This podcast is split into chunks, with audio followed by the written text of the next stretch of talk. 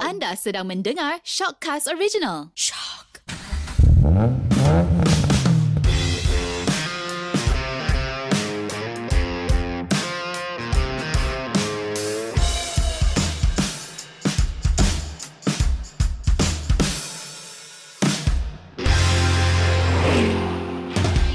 Hello, anda sedang mendengar Sub Gearbox di mana kita borak dan gosip semua perkara otomotif. Anda bersama saya, Ariwan daripada Driver.my, portal otomotif bahasa Melayu. Dan saya, Chris Eng dari portal otomotif bahasa Inggeris behindthewheel.my. Kali ni dah masuk episod kali kedua dah. Hmm. Kita nak bincang sikit lah kan, kereta pertama. Maksud dia, kenderaan pertama. Ya, Nak beli kereta atau motor? episod lepas kita bincang nak beli kereta baru ke atau second hand. Ha, ha. Tapi, Tapi- kali ni, untuk kenderaan pertama dia, Ha. you nak beli kereta ke motor? Tapi normally, ramai yang dilema sebenarnya. Seperti I dulu, dilema nak beli kereta ke motor, nak beli kereta ke motor. Ha. Tapi untuk kenderaan pertama you, Chris, kenderaan apa? Saya tak ada dilema macam tu. Ha? Saya Kenapa? beli kereta saja. Eh. Kenapa? Senang. Tak erti nak naik motor. I boleh naik basikal. Oh, basikal boleh, motor Basikal tak boleh. pun tak. Kenapa? Your family tak bagi ke macam mana? Dia tak bagi sebab my father last time bila dia muda-muda dia Ha. join geng-geng motor tu dia jatuh. Okey. Dia jatuh yang tulang belakangnya hampir retak. So, so lepas tu dia takut. Sampai dia mewarisi kepada anak-anak lah. Betul. Wih. So bila I nak masuk umur 16 tahun kan I tengok semua kawan I dah ambil apa ni Lesen motor tu tak tak? uh, Kawasaki Kips Oh, legend tu. Pun lah So I tanyalah I nak belajar naik motor Father don't let Oh. So Wah, kesian lah you, Chris. uh, Memang kesian So saya punya You- choice limited tu Satu saja kereta Sampai sekarang tak ada lesen motor. Tak ada Tapi kereta tu bagus Bila I pandu I nampak macam Bila hujan kan I nampak semua Motor-motor Bawah jambatan tu Tunggu reda hujan Tak apa Chris You cakap benda-benda tu Tak apa I counting balik You akan faham nanti Kenapa motor sekali lagi bagus Pada kereta tau Tapi sebelum Yang first car you You pun dah berusia Macam I juga kan Hmm, Empat siri ya. Empat series Tapi I nak tahu Sebelum you beli kereta You fikir nak beli kereta apa kan Dan Ha. kereta apa yang you beli time tu Chris Masa tu I Ada dua kereta yang Minat Satu tu Perdua Kelisa Wah Ah, Eh mahal tu sekarang tau Tahu ada value Tapi I tak beli kereta tu lah Sebab I pandu Proton Gen 2 Oh you beli Gen 2 I beli Gen 2 Suka Suka handling dia Hatchback handling. juga kan Hatchback juga Besar ah, So bagus lah Eh I ingat eh Warna oren eh Tak ada Kelabu Kelabu bukan oren eh Tak Oh okay, okay silap silap, Kelabu silap. Tahun 2004 So first batch Oh first batch hmm, First batch Tapi yang kereta tu Walaupun my first car I tak beli kereta tu Bila I start kerja In fact kan Bila I start kerja I naik bus I guna public transport Berapa tahun tu Chris 3-4 tahun I jimat jimat jimat jimat Untuk down payment dia sahaja Wish Nasib baik negara sudah sikit maju lah. Okay, okay. Okay. Ada LRT. So, I naik bas. I kerja kat Bangsa. Ke LRT Bangsa. Lepas tu, ambil LRT ke Kelantan Jaya. Naik bas, pergi balik Subang. Berapa jam tu Chris? At least 2 hours. Better 2 you, jam. better you ada transport sendiri lah kan? Ah. Betul, betul, betul. Weekday kan, weekday I guna public transport. Weekend, I pinjam kereta dari mak. ah. Oh, ya, time tu Ah. tak ada kereta lah. Tak ada kereta Tapi lagi. bila you dapat kereta tu, apa yang you rasa sebenarnya kereta ni? Maksud dia, ada kelebihan dia. Banyak kelebihan actually. Kereta tu selesa. Nak pergi dating tu pun selesa. Hmm. Hmm. Kan? Lagipun ada aircon bila hujan ataupun matahari panas terik kan. Memang selesa. Nak pandu. Lagipun rasa selamat kan. Tak takut jatuh macam motosikal. Okay. Tak uh, kalau accident pun kalau orang knock I pun tak jatuh. I kan dalam kereta dalam segi empat yang besi. I rasa panas sikit lah ni. Okey, Oh, silakan Okey. okay. cool down. You rasa kereta you bagus eh? Bagus. Motosikal lagi bagus Chris Kenapa? Murah Chris Kapcai baru berapa RM10,000 Kalau you buat loan pun Kalau you buat loan pun Chris Baru RM300 3 tahun Murah Tapi yang paling penting Chris Buat motor ni kan Parking lah Ha. You pergi parking kat sisi Berapa naik kereta Berapa harga Chris Average kalau 2 3 jam RM15 Okay Motor RM2 je sejam kan? Bukan sejam Sekali masuk Hui, bohong. Betul Sekali masuk you bayar Apa RM2 je sekali masuk RM2. RM2 je Kita try You tak percaya I kita tak boleh try try. I tak boleh naik Kita motor. duduk belakang ai.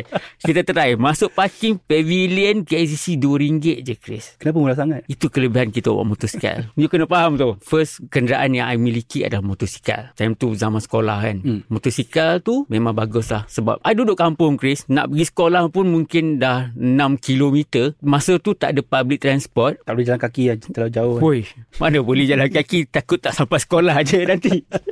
susah susah time hmm. duduk kampung kan. Nak pergi sekolah pun dah 6 7 kilo so ada motor, motor kapcai, senanglah sikit. Ha, jadi penyelenggaraan dia pun tak mahal sangat nak tukar minyak hitam baru berapa Chris? RM30 dah settle dah. Kalau kereta berapa? terpulang kalau nak simpan warranty kereta tu kena ambil balik to the authorized service center Ah. ha. tu ada mahal sikit maybe dalam lingkungan RM120 Ah, ha. dah tu dah berapa ratus persen dah Ah. ah. yang lebih jimat. Tapi bila I start kerja pun I still guna motor. Kenapa? Motor ni kan sesuai dengan bajet saya lah kan. Memandangkan pada tahun aw, hujung 2000 tu kan. Dia jimat Chris. Lagipun dulu saya reporter Chris. Reporter ni nak kejar masa tau. Bos kata, okay you kena pergi sana. Takkan nak nak bawa kereta. Dengan immediately kan. Bos biasalah bos. Okay uh, ada assignment ni pukul 3.30. Time tu 3 suku. mana boleh kalau ambil Ah. kereta tak sampai Normally reporter memang macam tu lah Okay assignment ni pukul 4 Pada that time Dah 3.30 Dia secara mengejut kan Kadang-kadang hmm. Okay yang ni boleh buat tinjauan Kat mana-mana tak Dekat, dekat mana bos hmm. hmm. Hmm. Dekat setapak I dekat bangsa time tu Pukul 5 petang Okay. Pukul 5 petang Time orang balik tengah jam So motor adalah satu Pengangkutan yang cukup bagus Untuk Yang nak cepat-cepat lah Okay, dalam segi jimat duit dengan jimat masa, itu I bagi Ah, ha, yang Iwan lain lah. menang lah Tapi takkanlah semua bagus tentang motor kan. eh, Tapi motor tak ada bagus lah Sebab motor ni banyak risiko tau Ha. Yang apa you cakap tadi, you langgar pun jatuh, you kena langgar pun jatuh. Dua-dua jatuh sebenarnya. Bahaya sebenarnya. Itulah kadang-kadang kita ni penunggang motosikal kena berhati-hati lah kan. Walaupun I sendiri pun penunggang motosikal, I kena lebih berhati-hati. Kurang-kurangnya I kena tengok jauh, kena tengok side mirror kiri kanan. Yang tu kena lebih berhati-hati lah. Normally motor ni untuk kenderaan pertama adalah cukup bagus. Tapi kena ada lesen motor dan tahu bawa motor. Tak sesuai dengan you. Memang I tak tadi nak bawa motor.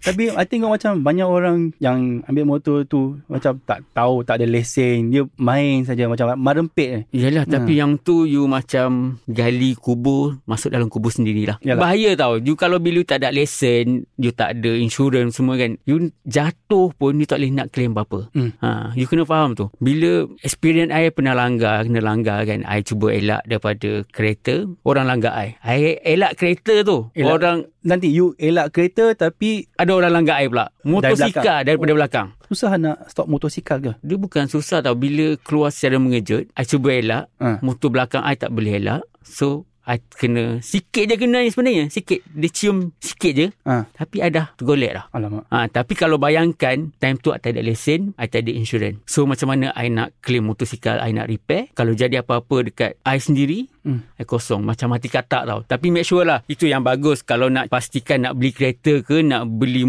motosikal ke Macam you kan Kena ada lesen Dan insurans lah Ha, tapi I takkan beli motosikal lah Kalau macam tu kan Saya tak boleh telan risiko tu lah That's why kereta Walaupun kereta tu mahal Mahal untuk upkeep Mm-mm. mahal, tu, mahal untuk maintain Saya rasa I akan stick to kereta lah Sebab selamat tu kereta Betul Saya I faham. rasa selamat hmm. Tapi I cuba nak relate dengan episod kali ni kan. Kebanyakan lepasan universiti, lepasan college kan. Diorang kadang-kadang nak beli kereta ke nak beli motor. So ada apa-apa ni tak Chris? Yelah kadang-kadang anak buah saya pun sendiri nak beli kereta. Uncle nak beli kereta ke motor? Jadi I terpaksa cakap kat dia. Ha, nasihat kat dia. So ada pandangan tak Chris yang tu? Yang ni dari experience saya Bila I first time beli kereta Mm-mm. I tahu tengok harga keseluruhan dia saja. Okay. Lepas tu tengok monthly tu okey lah kira-kira boleh lah ha, boleh. Just nice untuk makan. Okay. Untuk tuang minyak. Tapi I tak factor in kalau kereta tu rosak. Oh. Macam mana? So okay kereta baru ada warranty. Yang tu okay ada peace of mind sikit. Tapi bila nak masuk servicing, servicingnya mahal. Labor cost dah dalam 70-80 ringgit. Okay. Lepas tu kena tambah minyak hitam. Then ada tukar filter. Satu kali masuk servis boleh cecah 200 lebih. Masa tu I punya gaji tak banyak. Okay. So bila servis I sometimes guna credit card ataupun pinjam duit lah. Eh tapi Ha. betul lah I pernah ada satu kawan kan Ha. Dia beli Honda Civic lah Tapi memang dia beli Honda Civic tu Memang gaya lah kan Memang Ha. gaya habis Tapi hujung bulan kan uh, Wan pinjam 10 Kenapa? Tak ada duit nak makan Tapi iyalah Kalau nak bergaya Kena ukur dengan badan sendiri pula Yalah, eh, pernah kali kan I tuang minyak RM5 saja. Kena pergi kerja. Ha, ha. Okay Tapi tak ada duit Kereta masa tu I dah banyak masalah Warranty pun dah tamat kan Mm-mm. So mm-hmm. kena repair Kalau repair pun tak jalan Kalau tak jalan I tak boleh pergi kerja Tak boleh pergi kerja Tak dapat gaji Okey, betul. ah, So masa tu pinjam duit dari mak Lepas tu pergilah Tuang minyak Baru boleh pergi kerja Makan tak ada Puasa lah. Puasa lah Okey, kalau bulan Ramadan you baguslah follow macam tu kan. Puasa Ha. terpaksa lah, makan terpaksa. pagi dan Ah. makan petang saja. Kalau fikir lagi kan Kereta tu memang You kena ada simpanan Simpanan eh. Sebab kalau apa-apa terjadi kan At least we will ingat Oh okay I kena tukar tayar 4 biji Tayar 4 biji sekarang 800 Tu paling murah lah kan. Hmm, paling mudah ah dah paling murah 800 ada tak 800 dalam bank Tak ada. ah kalau you kais pagi makan pagi kais Tak ada. petang makan petang memang tak ada ah so kena ingat lah kena fikir lah No, jadi kalau contohnya gaji 3000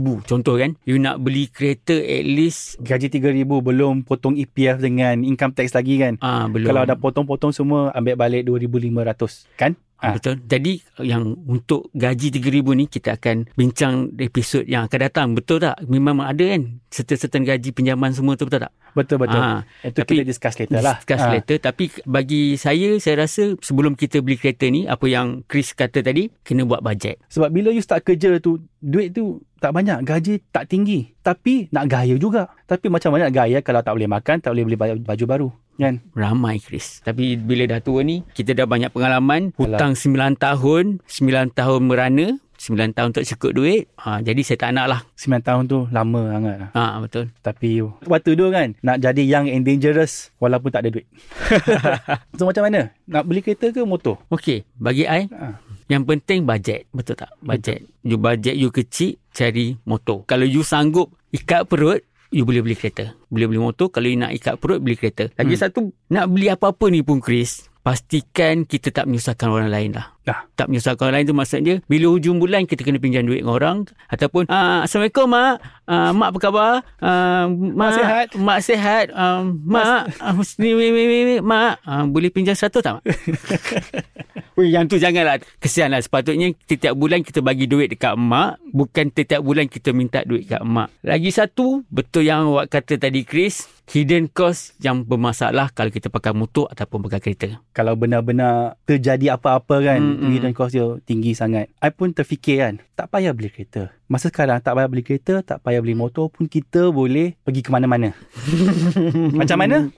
E-hailing ada, LRT ada, bas ada. Sekarang e-hailing tu dia ambil you daripada doorstep, lepas tu dia hantar ke destinasi terus. Betul? Tak payah singgah dalam bus stand, turun, nanti hujan, kena lari pula dalam shopping complex. Hmm. Hmm. Oh. Tapi kan kita ni pakai otomotif. Tahu. Takkan, takkan tiba-tiba you suruh orang naik public transport. Tapi, kita, Chris. tapi kita kena nasihat supaya dia orang tahu. I dah nampak banyak orang semata-mata nak bergaya. Dia beli kereta yang gaya tapi tak ada duit untuk upkeep. Ha, betul. Negara kita ni pun macam betul lah you kata uh, public transport ataupun pengangkutan awam ni dah lebih bagus kan. Dulu, I ingat kan zaman-zaman dulu kan, mungkin 15 tahun, 20 tahun lepas kan, nak tunggu bas sejam sekali tau. Hmm, yes. Bila nak pergi bercinta tu, okay, kita jumpa pukul 3 petang, Ah. on the way. 2 jam on the way. Tunggu awek. Teruk dia jangan lah. Sekarang dah okay kot. Mungkin on the way tu lain cerita sikit lah Yeah. kan. Ha, ha. Yalah kalau masa I kerja 2 jam dari Bangsa ke Subang, I think sekarang call e-hailing. Hmm. Hmm. E-hailing dah setengah jam boleh sampai rumah. Dan jimat kan Jimat Lagi dia. satu Hmm. eh, Betul lah I pernah buat Guna yang macam E-hailing ni Contohnya I kedekut nak bayar parking tau That's why I lebih suka pakai motor semua kan RM2 RM2. sekali masuk. Apa tu? Sebab okay contohnya I nak pergi Shopping complex yang Parking yang mahal-mahal ni Just call e-hailing tu Terus sampai Contohnya RM20 So I tak bayar-bayar parking Jimat kan Normally RM20 tu Untuk bayar parking Tapi I cuma bayar Untuk tambang e-hailing tu Macam mana ni? Macam mana kita punya Kepakaran tentang Otomotif ni Chris? Kita guna kepakaran kita untuk nasihat Hmm. orang supaya kalau nak beli fikir dulu. Betul. Jadi sebelum kita nak ending episod Sub Gearbox kali ini, saya nasihatkan kepada you dengan I ataupun yang semua yang dengar ni, jangan beli ikut kemahuan kerana ia akan memberi kesan jangka panjang. Maklumlah kita kena berhutang bertahun-tahun dan kita akan merana bertahun-tahun. Ya, so kena fikir baik-baik ya. Okey, sekian. Terima kasih. Jumpa lagi. Saya Chris dari Behind the Wheel Saya Eriwan daripada Driver.my. dan ini Sub Gearbox. Terima kasih.